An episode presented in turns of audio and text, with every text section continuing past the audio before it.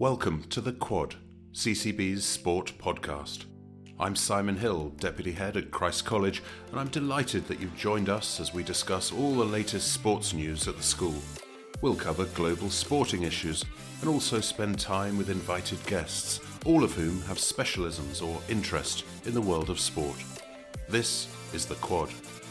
Right, welcome everybody, and uh, I'd just like to say welcome to uh, the Quad of 2023. Um, we're back after doing some brilliant episodes last year. Um, thanks for Ollie and Jack for joining us again. We've got some new people as well, which I'll introduce in a bit. Um, but really, just a reminder for everybody about what the Quad is about. It's our school podcast, and on that school school podcast, we would like to really just do a bit of a check about what sport's been happening over the past few weeks, um, school updates, uh, results, fixtures, um, and we like to just chat about sport and the things that have been going on in the sporting world. We're going to add some new um, bits into our pod this year. We're going to look at, um, instead of the top 10 athletes of all time, we're going to look at the uh, top 10 most memorable sports moments. And we're going to add a bit of fun at the end about people who've recently had shockers in sport and people who are having a rocker in sport as well. And they're, uh, they're really performing well. So, um, just very quickly, I'm going to ask you to introduce yourselves um, new podders um, to the quad for this year, please. So, can I start off on my right? Uh, Reese Conker, Year 12 school loss. Nice, Reese. Sports? Um, rugby, I play. I used to play a bit of football, but obviously I've stepped away and putting all my effort into rugby now. Nice. So just Good mainly stuff. rugby, yeah. Well, welcome back. Yeah, uh, well, we're different now. This captain of the first 15 now, Brill. which is a well, real privileges, uh, real privilege. So I'm really happy to be in a Good good stuff. position. Hi, I'm Ben. I'm in year 12 in Orchard House. Sports, Ben? I, I enjoy mainly playing hockey, but I also do try, You're a hockey try vibe, my aren't best you? on the rugby pitch as well. Real. Try my best on the rugby pitch. I like that. You do a bit more than that. Hi, I'm Dylan James. Similar to Ben, I'm Year 12 Orchard House.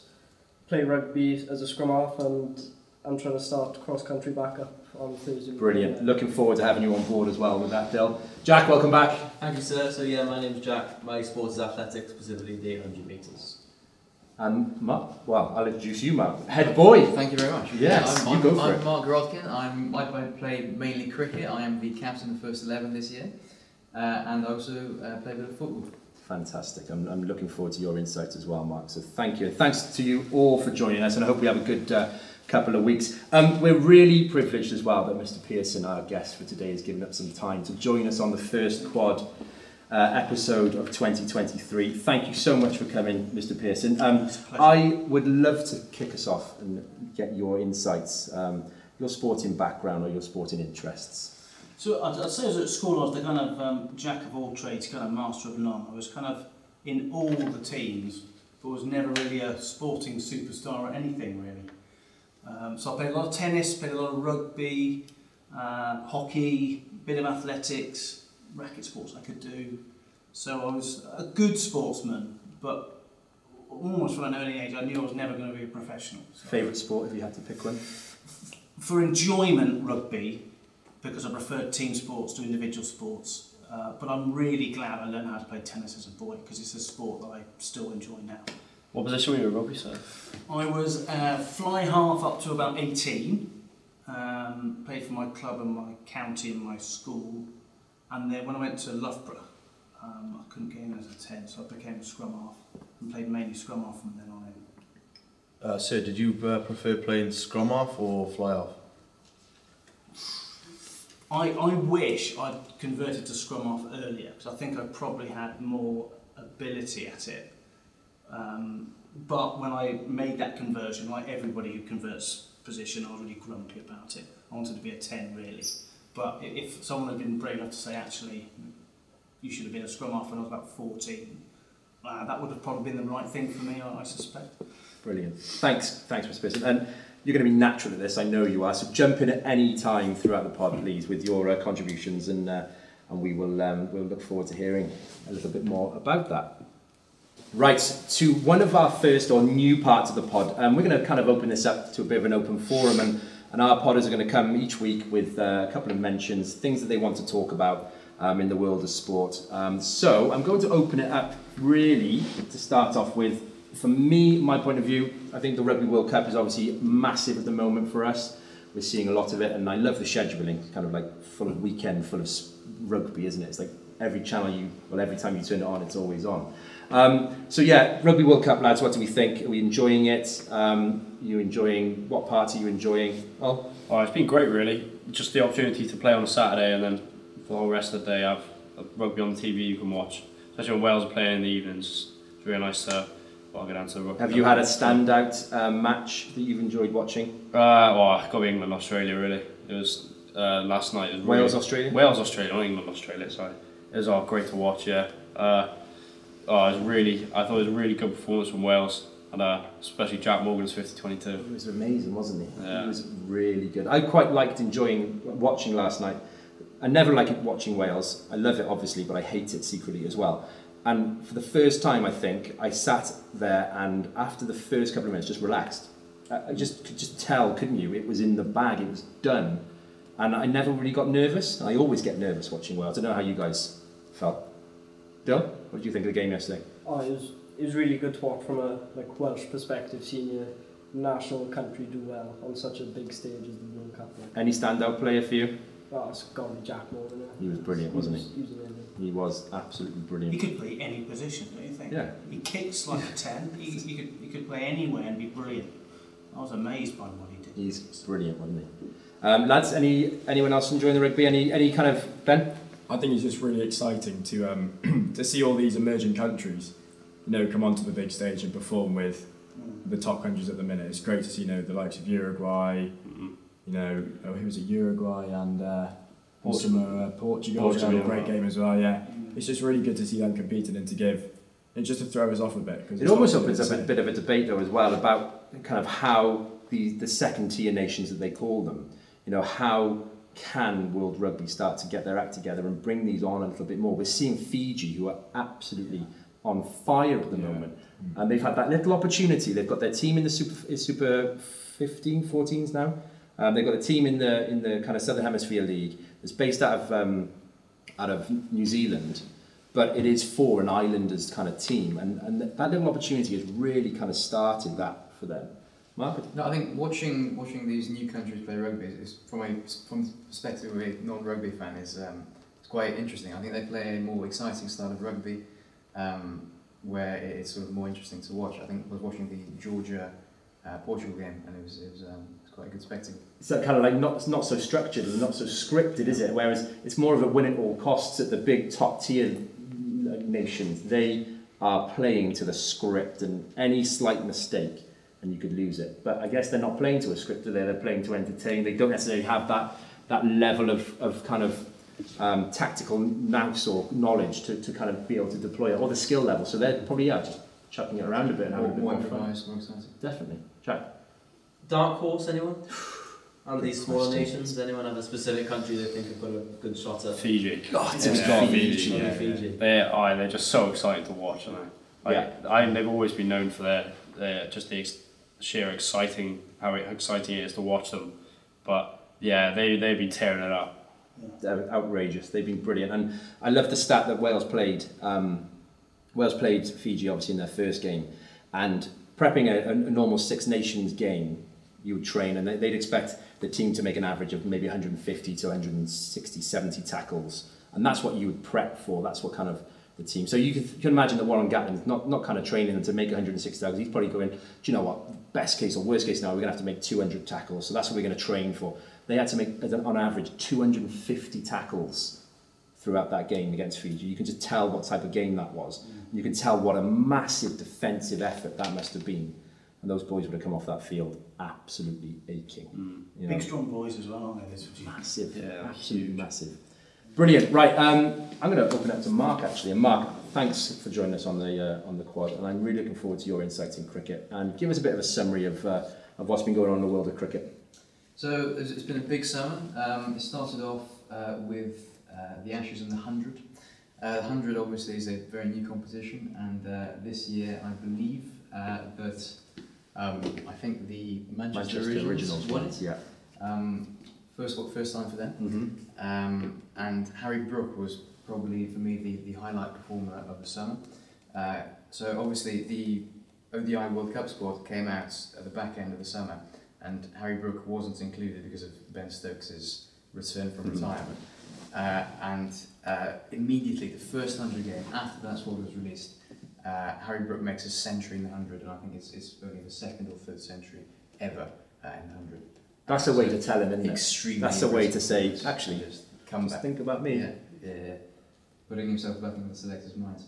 And I think he has managed to find his way Yeah, back into the team. He's Yeah, back in. Um, and uh, then obviously the Ashes. Um, the Ashes was uh, was a very interesting um, series, going from one that England should have won to one that they shouldn't have won to one that they should have won. And it, it almost was defined in, in the first uh, test when with that declaration from Ben Stokes, um, where they left just before getting to 400, I believe it was, or 500. Yeah. Um, and uh, it, it cost them the game, I have to say. It cost them that first game. Uh, and then they lost the second test just from momentum and losing it. Uh, and then uh, the weather. The weather kicked in and ended up being a draw, and Australia retained the Ashes. It's been uh, it's been a crazy, and then obviously the ODIs have just finished. There's been a few uh, one-day internationals as well. Yeah, I think so. Uh, currently, there's an ODI series ongoing with Ireland, um, and uh, we are halfway through that. There's one left, um, and it's sort of the, the second tier squad, let's say, if, if Yeah. that exists with England. And uh, Sam Hain with a particularly impressive performance of 89 uh, on the weekend, um, and uh, Phil Salt uh, opening with um, can't quite remember his name. Yeah, that's all prepping for that's all prepping for the World Cup, which is Yeah. just around the corner, isn't it? So uh, we'll all be very excited to watch that. Thanks, Mark. That's brilliant. Will Um, Jacks, that's it. ah, well done. 93. Good, good memory. Um, so, and anyone in football? Got to be a few football fans in here. Yeah. Anyone in football want to talk football over the weekend, Jack? Well, we saw the return of the Champions League. Yeah. I know Ben and I, avid Arsenal fans. It was nice, nice to see Arsenal. I think you're the only two in the school mind, aren't you? Probably. There's plenty of There's definitely not many more of you. back in the Champions League after all those years. So Six years it's yeah. been. Six Twenty- years, six long years. Six it was, years. It was fantastic to see the boys back. Yeah, I enjoyed that one. Good. Yeah. Stellar performance. Good win as well. Saka. Yeah. I think the Champions League's come back, hasn't it? And, and there's been some great results with that. Um, Man United back in the Champions League. yes, as Man United are back in the Um, Champions. League. Got slightly humiliated by Bayern Munich. Um, obviously, a club in in extreme controversy at the moment. Are we with, seeing uh, turmoil? Are we going turmoil? or- turmoil, Are turmoil. we going that I bad? And, and Ten Hag sort of stirring the pot, the Yes. pots with um, uh, the exclusion of Jadon Sancho and the inclusion of um, uh, of Evans, the, the, the veteran centre back. yeah. Uh, a very, very, very questionable move, uh, but it seems to have paid off with the, the victory against Burnley. Yeah, I think building on your point, he was outstanding against Burnley. He had disallowed goal, which is a bit controversial, obviously, and he had that beautiful assist for Bruno's volley, which was just class. How old is he? 36. So uh, yeah, There's hope. I think it was such a good act of uh, sportsmanship for Bruno Fernandes to give his man of the match award to Jonny Evans at the end of the game. Just kind of shows, you know, the, like the true value of some of those players in that squad. That they're class goal from Yeah. him as well. Yeah. Unbelievable volley. really good. And the fact that they value each other that much, you know. Yeah, it shows it's more probably team. You know, they're more tight knit than you may think. Love that. Thanks, Ben. Right. So, um, great. So that's going to kind of be a regular feature. Ben, I'm just going to throw it back to you actually and talk to us a bit about hockey. Yes. Um, Cardiff Met. At the minute, Cardiff Met Hockey are, are thriving in their in their men's teams. Their first team has just been promoted to the Premier League of England Hockey, which is a massive, massive move for not only a club in the country but a Welsh club. First ones to ever do it, and excitingly, the first ones to win a game against Reading on Saturday. So it's all up for Cardiff Met Hockey at the minute, and with their loss against Southgate last week, a really, really thrilling encounter. You know, it was scoreline didn't quite reflect it. It was four one. Southgate extremely strong.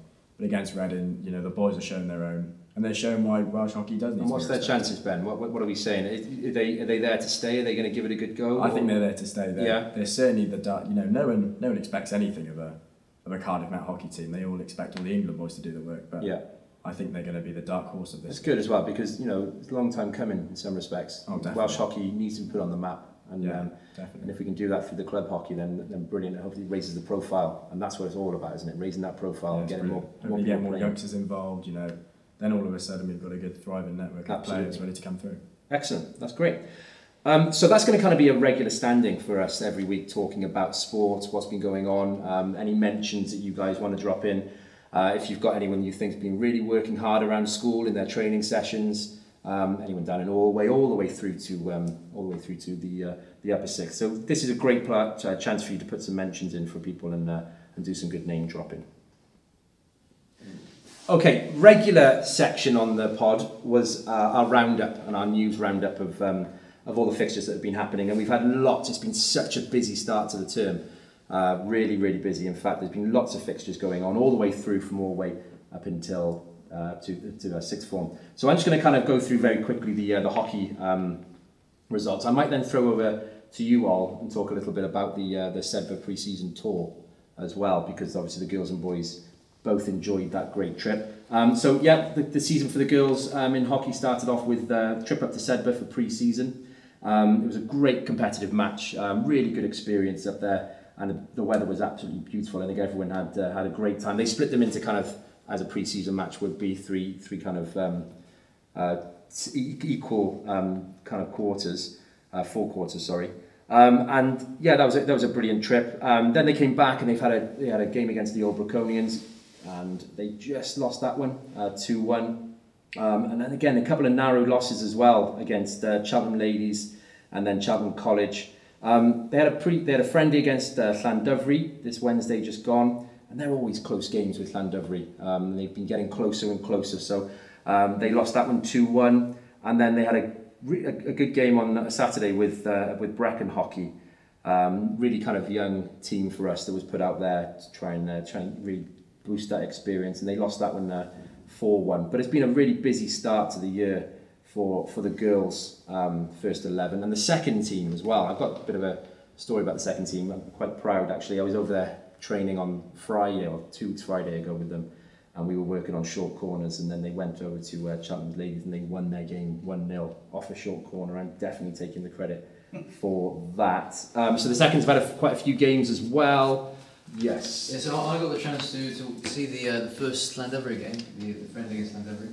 Uh, I thought I thought the girls started off very well. I, thought they played very energetically, um, but I thought that Llandovery unfortunately capitalised on, on two key moments.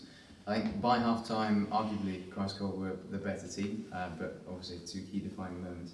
Uh, but however, after the, the, the half time break, uh, the girls were sort of re energised by, by the goal they scored, uh, and um, unfortunately didn't have quite enough to get over the line. I, th- I spoke to Miss Hardman and she said that, you know, if we could have converted half the amount of shots that they had or pressure that we had in there, then, so really she wasn't too concerned. You know, she said, it, you know, those on another day, three of those shots go in. Ben?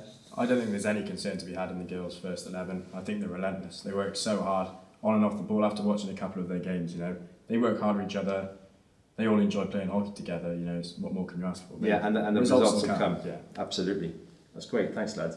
Um, just going back through then very quickly. So the under 15s and under 14s have had quite a few games. Um, a draw against Brecon High. Um, then they had uh, a victory against Crickhow. And then the under 14s, um, they lost to Cheltenham's Lady College as well. And lastly, that I'm going to throw over to Al now for some rugby results. Al, how have the rugby results gone this term so far? Uh, it's been a bit of a mixed start, to be honest. We've had a, a few unlucky performances where I think the result didn't really reflect how the game went, uh, especially with the first, because we've uh, obviously gone up a league. Uh, Yep. Now we're playing a lot harder opposition than we were last year. So we've gone into like the top tier of the Daily Mail Trophy Mm-hmm. uh, instead of in like the middle tiers as we were last year.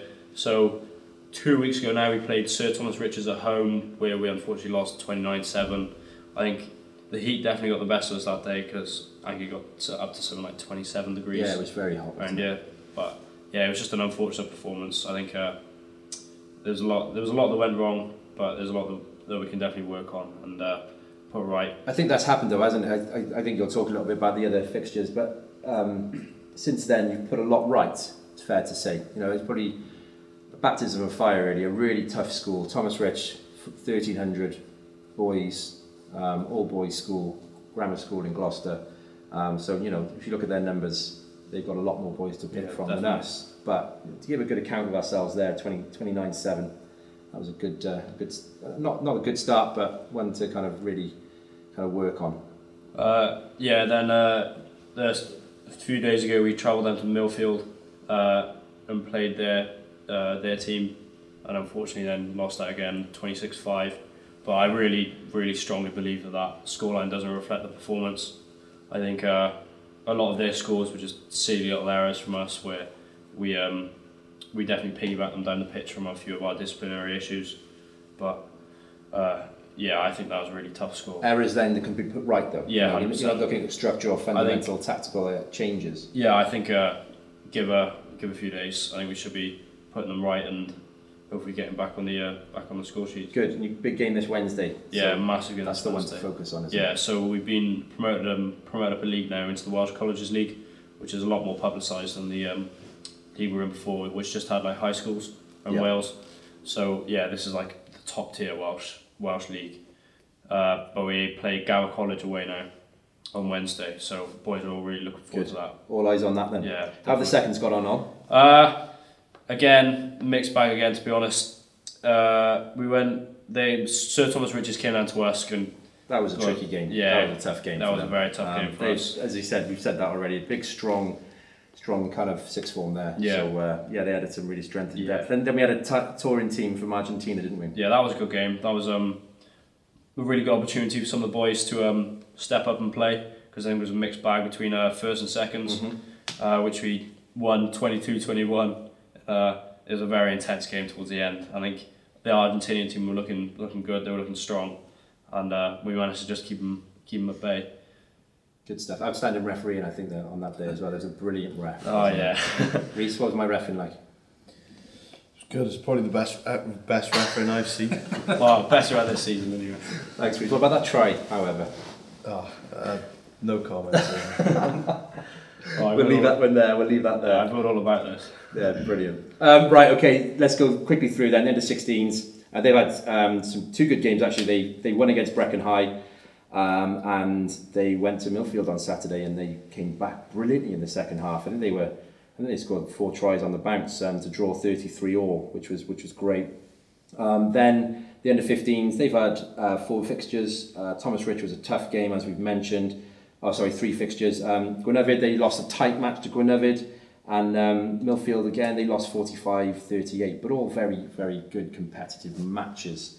Um, I think that probably concludes the roundup. Oh no, we've got some other little, uh, other quick, quick fixtures to say about the under 14s and 13s, and a very quick mention about um, the, uh, the the guys down in Norway, which I'll talk about in a minute. Um, yeah, under 14s, they, they again lost to Thomas Rich, um, but then they won against Brecon um, Brecon High, which was a great match.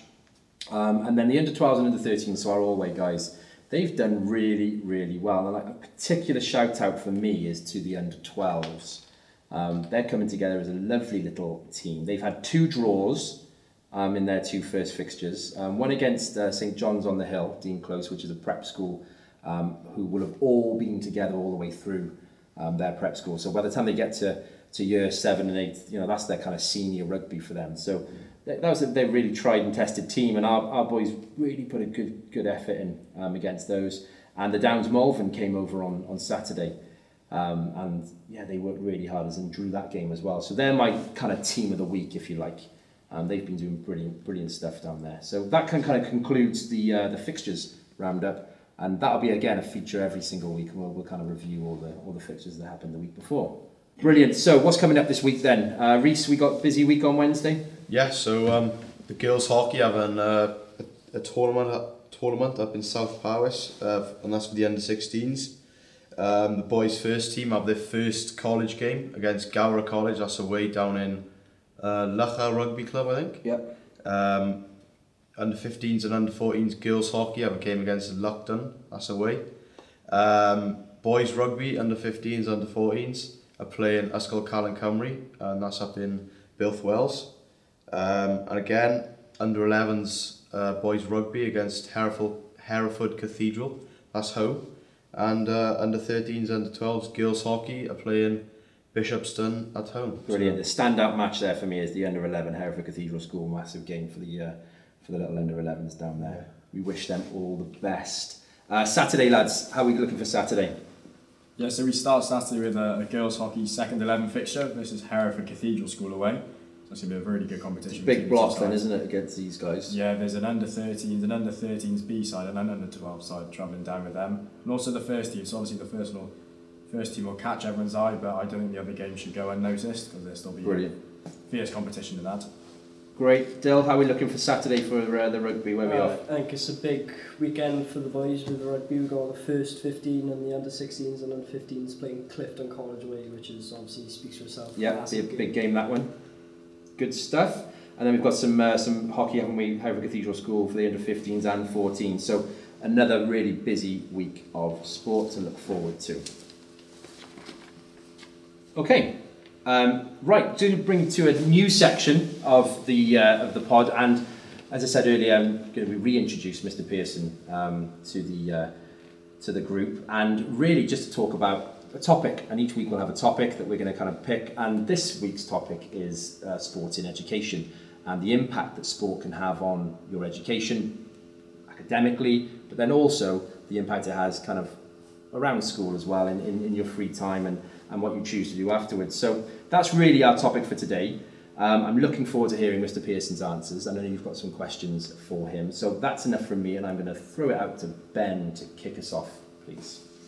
So, sir, how do you believe that sports play a crucial role in shaping the character and values of uh, our students here at Christ College Brecon? Yeah, you, you hear me t- saying all the time about the importance of the second curriculum, of which sport's a massive bit. I think um, the role of a school, almost by definition, to, to get out the best of every pupil. Now, some will do that in a classroom, but for many they won't. And their characters form and they're developed beyond the classroom. Sport is a brilliant environment in which to, for people to learn more about themselves, to learn about people, to learn how to lead, um, and I'm not, I'm not bothered if anybody goes on to be a professional athlete or not. That's not why I'm not committed to, to sport. I just think playing sport, especially team sport, um, really prepares you for life as well as anything. And certainly when I reflect on my own life and my career, um, some of the, the, the skills or qualities I, I've developed along the way, sport had a massive part in that.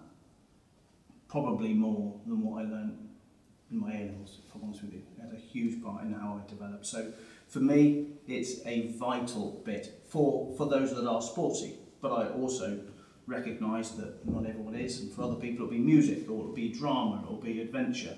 I don't care, as long as everybody finds something where they can really get their teeth into. Thanks, sir. Yeah, I've got a question for you, sir.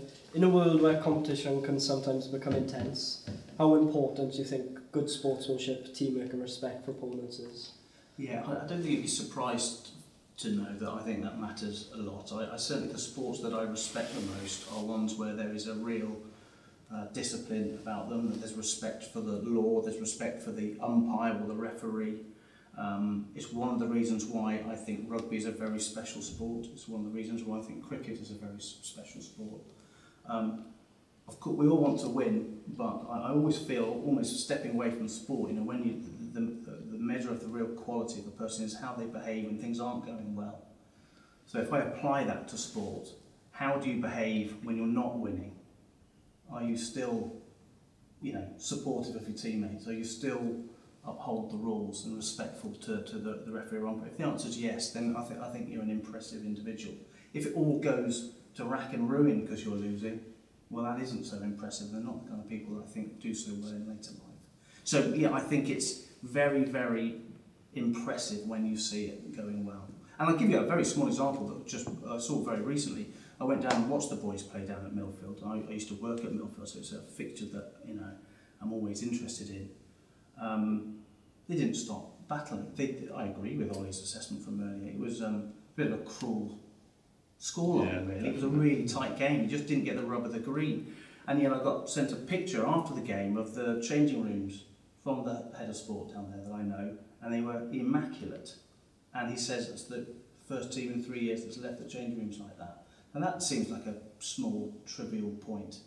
That was hugely impressive to the director of sport there, who's an ex-professional rugby player, has played for England. He said, you know, he left thinking Christ College is a quality school full of quality people, irrespective of the scoreline. And that mattered to me. That was a very, very nice text for me to receive. Very good. Yeah, so just a question from me. So, as a headmaster of Christ Call, um, you have quite a unique uh, perspective on the uh, overall overall impact of sports on our school community. So, is there any chance you could share your thoughts on how sports can bring together, obviously, the students, parents, and faculty, you know, fostering a sense of belonging and pride in our school? Yeah, uh, I, I mean, I definitely think it, it, it does. I think when the school does well at sport and competes, it builds kind of, to use the rugby phrase, pride in the jersey. And I think that, that, that builds uh, kind of self-esteem and confidence for the whole school. And I, and I did notice that when some of our sports teams did well, whether a child was into that sport or not, they just walked a little bit taller when they walked around school. And I think these, so these things matter. But also, if I think, you know, the moments that I also love to see, though, it's not just about winning. One of the things that I was very, very proud of, uh, of our first team last year, that were a very successful team, um, but they were often seen cheering on the Allway boys after training. Um, and it was a small gesture from them, it was five minutes from them, but I witnessed 11, 12 year old boys just giving their absolute all because they wanted to play well in front of the older boys that they looked up to. Um, and I, I, suppose what I love about sport is never underestimate the impact you can have on other people, and that was um, that had huge impact on other people. They didn't have to do that. It just shows they parked their ego. They, they, they didn't think it was all about them, and they gave back. And I, I thought I was really, really impressed by that. I think that's a testimony really to the the, the program that the sports team um, are putting in place with the, uh, the leaders that they're developing, um, the leadership sports program. So that also happened in the hockey world, for example, yeah. and and we're lucky to have uh, Miss Lavington now join us. And, and I know Miss Lavington's a little hit like she is the ultimate role model for those little ones down in Norway. And they all look up to her because the amount of time that the hockey girls also spent yeah. um, working on, on that with uh, with them. So and I think you're right it brings that and fosters that environment doesn't it? Where hopefully we're creating those leaders of tomorrow right all the way down in the, in the smallest parts of our school. So yeah. good stuff. Thanks Reese so I think we'd all like to hear a, a personal anecdote or memory from your own experiences within sport, perhaps one that had a lasting impact on your character or values? I, find, I, find that slightly hard to answer really. I've got so many sporting memories. Some, I, and the people here might relate to this, some really happy, some quite painful. Um, I played a lot of tennis. Uh, tennis is a lonely game, you know, and, and I, I played in the, I got to the kind of final of the county championships.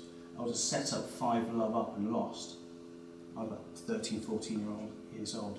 You know, I can see you even talking about it, it kind of makes me sweat still. You know, it was just a classic, awful, choking moment that, you know, uh, but, but it, tennis uh, is a brilliant game for developing mental toughness. I think other sports like golf and individual sports, I think that's true too. So that was a ne negative experience, but I think it just toughened me up the, the other kind of memory I've got is that kind of honest self-assessment I remember doing when I was about, I wanted to be really good at sport. I was, I was pretty good at sport, um, but I realised there were people bigger, stronger, better than me.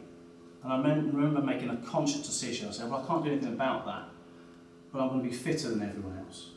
Um, and quite a bit of my kind of sporting success, I was reasonably successful, that's how I did it. I, I was I, I was a, I was definitely a grafter. So you know, if I did a bleep test with the rugby boys, you know, I'd, I'd really work hard and try and win it. I used to, I was in the cross country team not because I loved cross country, but I just was really committed to being as fit as I could be. And it's probably what led to me ending up joining the, the Marines at a later life. I kind of fell in love with being fit. But um, it's that it's that ability to self-reflect and think, okay, well I can't do that. Well I'll park that. There's nothing I can do about that. I was never going to be six foot eight Harlem Globetrotter basketball player, but I tell you what, I can be fit. And, and I think I think that is another thing that that sport can develop in people. And it was it was that kind of mindset I think that stayed with me professionally too. Um, okay, there's cleverer people than me. People that will interview better than me, but I'll, I'll outwork anybody. And I, I'll, certainly I've tried to do that. Um, so that's another kind of memory or, or a reflection on what sport has done for me. Thank you, sir. Yeah, just to round off from me, and sorry to put you on the spot here, Um, do you have a standout sporting memory from Christ College over the past five years? Again, God, there- there's been a lot. I, I, I, I must start by saying you know, it's one of the best and most enjoyable bits of my job is to wander around and watch. Nothing makes my heart sing more than seeing hundreds of kids playing sport for their school, uh, boys and girls. I, you know, I can stand in, in and around the pavilion, turn 360 degrees, and all I'm seeing is boys and girls charging around having a whale of a time. It makes my heart sing. Um, Favourite, I probably have to go down to, as I've, I've said previously, I used to work at Millfield, and just to say a little bit about Millfield School, it's a school of 1,300 kids. Uh, they are very, very wealthy. They've got a real swagger and arrogance about them, Millfield. They win a lot. Um, and one of the sports they're particularly good at is rugby sevens. They, they are probably deemed to be year on year one of the best teams across the country. When we beat them at sevens, that that was that was a proper fist pump moment for me. Um, so yeah, that that was that that was probably if I had to pick one highlight, I'll say beating Millfield at sevens in our tournament. That was a, that was that was good. Good choice, Mr. Pearson. Good choice. So highlights, and it's been a great summer. Um, lots of great news coming back. Um, I'm going to kind of just give you a quick roundup. I'm going to probably lean on one of our uh, members to talk about his summer in a moment because he had a great summer on the uh, on the track. Um, but just a very quick roundup from me. Um, Tilly Corbett, uh, congratulations Tilly. She's made it through to the next round of the national age grade um, hockey, and fingers crossed. I think she's due an email today to see whether or not she's made it into the under 18s Welsh hockey squad. Now Tilly's in year 11, um, so that would be two years early for her as well, which uh, which would be great. Um, very quick uh, roundup for um, the rugby and South Powys. So Finn Horton, Jason Lee, Ollie Davis, Will Thomas, Sam Swales, Tom Scott Lowe, and Archie Lavington. They're all involved and played um, last Friday and two Fridays ago as well for South Powys. Um, big shout out for Finn. I think he scored uh, he scored that try. Um, I've got to mention Eliza Hallett. She's been doing some fantastic equestrian competitions over the summer. Um, that culminating in a big competition that she did just yesterday. So I'm very I'm anxious actually to, to find out how she did in that. Um, and then Kian Epstein, um, brilliant Kian, uh, fantastic sailing for Britain, um, British sailing team in the, in the World Championships this year. That's definitely notable, and I think we should all uh, give Kian a big pat on the back if we see him walking around school. And last but not least, I'm going to uh, throw it over to Jack to talk about his summer. Sorry to put you on the spot, Jack, but um, I'm, I'm, I'm always impressed with your achievements, and I'd love to hear what you've been up to this summer. Thank you, sir. It's, it's been a good summer. Yeah, on the athletics track. Um, I suppose the highlight retaining my Welsh title. That was quite a good moment, and that earned me uh, my fourth Welsh vest. So yeah, it was an honour, to put on the Welsh vest once again and compete uh, on that British stage. So that was really good. And then yeah, I suppose rounding off the summer, starting the winter, pulling back on the, the blue CCB vest on Thursday. Can't wait for that one. Defending the home turf. Can't wait for it, Cameron. Watts, the rugby boys are going to be out there. They'll all be there. They're going to be doing their fitness, maximising it. They'll all be there. Can't wait for that. I've got to talk to me about your PB as well. You've left that out. PB summer? Um, yeah, I ran at 153 for 800 metres. That was that was a nice little milestone to tick off. But I think I've still got work to do and time in there. So looking ahead to the winter indoor season, 152 I think is on the cards. So Nice. I'll, I'll check back in. Just to put it in perspective, in a few months. 153 is absolutely rapid to run 800 metres. Um, so your second lap of your 800 metres is my fastest 400 metres, Jack. Well, that was and the that absolutely broke my heart when I received that email over the summer. yeah that was that was World Champs. It was a, an interesting race. I'm I'm the first year of a three-year age category, so there were some older boys in there. But I backed myself, and at the first lap it went on very slow. We went through in 69. That's seconds. incredibly slow. Which is that is slow. You That is well slow. holding So- hands jogging round. We, we were pretty much were. Um, and then yeah, with 300 to go, I went for it and um, held on pretty much. So Yeah. yeah, it was a Good for you. good slow first lap, fast second lap, but it was a good experience. Not, don't get many races like that though. No, no, not not very often. But I think I said to you a few months ago. So looking, if you look, well, we, we saw the world champs this year. A lot of the middle, middle distance races actually are run quite slowly. Not not a 69 first lap. They'll do a, a 55 and it'll be slow. But yeah, there's certainly a tactical element to Yeah. the middle distance races. It's interesting, isn't it? That, It that is, it's yeah. not. It's not just now. It's there's tactics involved. and- Yeah. And, that then informs your training as well. Well, it does. You've got to you've got to be quick at the end. Yeah. Yeah, have that sprint finish. That's sprint finish. Yeah. Well, well done. We look forward to Thanks, hearing sir. a lot more. Um, and yeah, the cross country season is the highlight of the year. Can't wait. Ollie's bouncing to get out there Oh, and uh, course. uh, get that vest on again. Yeah, Can't which wait. is special. Cross country Christ College is special. It is, you know, doing as many as you possibly can. There are some people that have not missed one cross country, possibly throughout their time, Ben. Yeah. So you know you're going to be going carry on doing them, and uh, it, it's it's kind of a, a really kind of cohesive team building uh, experience here. Brilliant. Right, bringing us on to our last but one segment. Um, each week we're going to talk about a iconic moment in sports, um, and last year we did the top ten sportsmen and women of all time. Um, and this year we're going to look at the top 10 most iconic sporting moments. And we're going to dive back through history um, and we're going to start to look at what those moments might have been. And some of these moments you guys wouldn't have been around for. Funny enough, I wasn't around for this first moment either, which is must have happened quite a long time ago. Uh, Mr. Pearson, you probably were around for that one, so uh, we, might, we, might, we might ask you if you remember it. Um, but hey, we're going to talk about the uh, the first one, so top the number ten on our on our top ten countdown of um, greatest moments or iconic moments in sporting history. Um, I'm going to throw it over now to uh, to Jack to uh, introduce this for us. So thanks, sir. Our tenth most iconic sporting moment takes us back to the 1980 Summer Olympics, a time when sport and politics really did collide on the world stage. So it was a time of intense global tension between the USA um, and the Soviet Union, and that led to the United States boycotting the games in protest of Russia's invasion of Afghanistan. Amidst all this, one athlete stood out. That was Mary Decker, a middle distance runner from the USA, who defied the boycott to compete in the 800 metres. So, like I said, I'm an 800 metre runner myself. This is a really important event in our sporting history to look back on. So, Mark, would you like to tell us a bit more about the race? Yeah, so the race was watched by millions worldwide and it was filled with drama. In the final lap, Mary Decker accidentally collided with Soviet athletes Nadezhda Olizarenko, sending both athletes tumbling to the ground. Mary Decker couldn't finish the race, but what makes this moment iconic is the remarkable display of sportsmanship that followed. Mary Decker helped Olizarenko to her feet, and the two athletes finished the race together, hand in hand, to a standing ovation from the crowd. This moment symbolized the unifying power of sports and transcended political tensions, reminding us of the true spirit of competition and camaraderie. Yeah, great. I think that's a really nice one to start off with, isn't it? And it's that spirit of kind of sportsmanship, uh, camaraderie, um, which really does show that sports transcends that, doesn't it? And we can bring people together and have that really kind of united, uh, united front. It's a really good one to start us off, and, uh, and thanks for introducing that one to us, lads. Um, right, last segment, which I'm really looking forward to each week, is the uh, the shockers and the rockers. Who's had a shocker in sport over the last couple of weeks, and who has had an absolute rocker? Ben.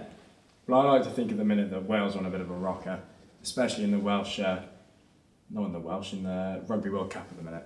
Yeah. You know, they're just smashing it at all turns, and it's just the nation. We expected it, but deep down, maybe Let's let's not jump too soon though. Let's just let's keep. There's a, there's a bit of doubt sometimes, but they've nailed it. They have, haven't they? They, they played really well yesterday against Australia. Yeah. Think it was a really standout. I think they've had two of the best games of the tournament. Yeah, speaking of Australia, I think Eddie Jones is having an absolute shocker. I think I've seen Australia perform this badly for years and years. Like, uh, but I don't know. It's I don't really know. There's been a lot of talk about uh, you know, Aus- Eddie Jones getting the boot, but I really don't know. He stuck his neck out of the week as well, didn't he? He said that we will 100% win this game on Yeah. Sunday. And I know you've got to back your team and publicly back your team, but he did it in a way slightly different to how Warren Gatland did it. Warren Gatland said exactly the same thing, but he said it a little bit more uh, with a bit more humility, whereas Eddie Jones was a bit more kind of right there and he said, "Yeah, we're definitely going to win." You know, it's, it's- and and unfortunately, when you make those claims and they don't happen, they sometimes, well, they often come back to bite you in the uh, in the back. So, um, so yeah, he's definitely had a, a bit of a shocker, and I'm not sure if he'll see out the uh, his, his contract with, with Australia, but you know who who knows. Um, anyone want to shout out for the uh, the kind of I call them the second tier nations because I don't want them to be second tier nations, but in the Rugby World Cup, any shout outs for any of the teams there? Reese? Yeah, Fiji obviously. Uh, I think it's quite disrespectful to regard Fiji as a tier two nation, seeing as they've, you know, beaten Australia, beaten England, some two massive performances from them. you know, and it's seen them moving to the top ten uh, world rugby teams and like They've got a shout out. They, you know, this World Cup, they're on the right side of the draw. They could make a semi final, and that would really open up, you know, blow open massively um, the kind of uh, the importance that Fiji have had. Ben? I think Uruguay as well have also been just amazing, not only to watch on the pitch, but to watch off the pitch. You know, the way that they are with each other, the way that their fans are just so dedicated to come and see them play. I don't know if anyone saw the clip of the Uruguayan captain coming off the pitch and being met with embrace after just being beaten in one of probably their most important games of the competition. But it just shows how much sport unites people and also like countries. Uh, yeah, I'm with the Uruguay as well as with the Italy game. How uh, well they went 17 0 up, I think, uh, in the first half. So uh, I think it really shows like how much. I, I didn't I didn't even know that Uruguay had a, a rugby team uh, before the World Cup. So I love the shows how well they've little, I love the little clip actually I saw of um, the captain afterwards as well. He stormed into the press conference and he still had his tape around his head and he was bleeding from his head. And his first comment were, was to the um, the press in front. He said, "Oh, you can tell we've just had a really good game because there weren't as many of you here for when I was announcing the team." You think he was speaking to maybe one or two of the press, and then obviously they'd had an amazing game. I think it might have been against Italy, and then the press room was full to the brim to talk to. They all wanted to speak to him because even though they lost, they had had that really kind of powerful moment in sport where I think they won the crowd around and everyone wanted them to, to succeed. So yeah, I'd, I'd agree with that. Uh, any other shockers? Oh, I've got I've got to mention this one. The Luis Rubiales, the Spanish um, kind of representation or representative for Spain. He's had a shocker. Um, I called it the kind of Spanish kiss, but it was terrible. Mark? So he was the chair of the Spanish FA, and it was it was a, a, a, uh, an unconsensual kiss in front of millions, hundreds of millions worldwide. We're not downplaying this. It was just when No, of course, they. Spain had won their Yeah. first World Cup. So it took away the attention from the World Cup, and it caused shockwaves worldwide. And it's since led to an overhaul in the Spanish FA, and Rubiales to lose his job. So for me, I think that's an early shocker of the year. Yeah, definitely, absolutely. Thanks, Mark. Um, right, I've got to mention one more. I think Chelsea have had an absolute shocker over the last couple of months. They spent a billion pounds, a billion pounds on signings, and they are nowhere near where I think their fans and just people who love football would, would expect them to be. What do you think? I think we're talking in a you know a different different type of spending when one club is being compared to leagues. You know, La Liga, you know, up there, the, Sa- the Saudi Arabian League has been criticised, you know, ruining football, buying all these players in. Chelsea aren't far from what they spend Absolutely. at all. And I think, as well, to get no outcomes really, five points from six games, is it? To get that out of, out of how much they spent, is, you know, it seems just like a massive waste and a massive mistake. I bet you're loving that as an Arsenal Absolutely. fan as well. There- Yeah. there's a- I mean, I'm saying it with a straight face, but I'm loving life. There there was a stat, I think it was, it was Domino's, they tweeted that since Chelsea last scored a goal, there have been 800,000 pizzas delivered. Something. After spending a billion pounds, you'd expect them to be able to score a few goals, wouldn't you? Um, right. Lastly, Newcastle, they had an absolute rocker yesterday, 8 0 against Sheffield United. That's pretty decent. And that therefore means that Sheffield United, definite shocker. That's the first time they've scored uh, eight since 1999. Ooh, good fact. I like facts. I think what makes it even more impressive is that they had eight different goal scorers. So for eight different players in an 11-man team to score a goal against one team is just Yeah. it's It's a, more embarrassing. it's a isn't it? shocker for Yeah, Sheffield. absolutely. But also, it's great for Newcastle because if they think they got goals from anywhere on that pitch, it's brilliant. Right, thank you so much, everybody, uh, for joining us for the first episode of this year. Um, Mr. Pearson, thank you very much for giving up the time. I know you're very busy, so pleasure to have you. Um, and maybe we'll have you back a bit later on in the year, possibly. Lads, I'm going to enjoy working with you, I think, and uh, thanks so much for joining us today. And we look forward to next Monday already. Thank you.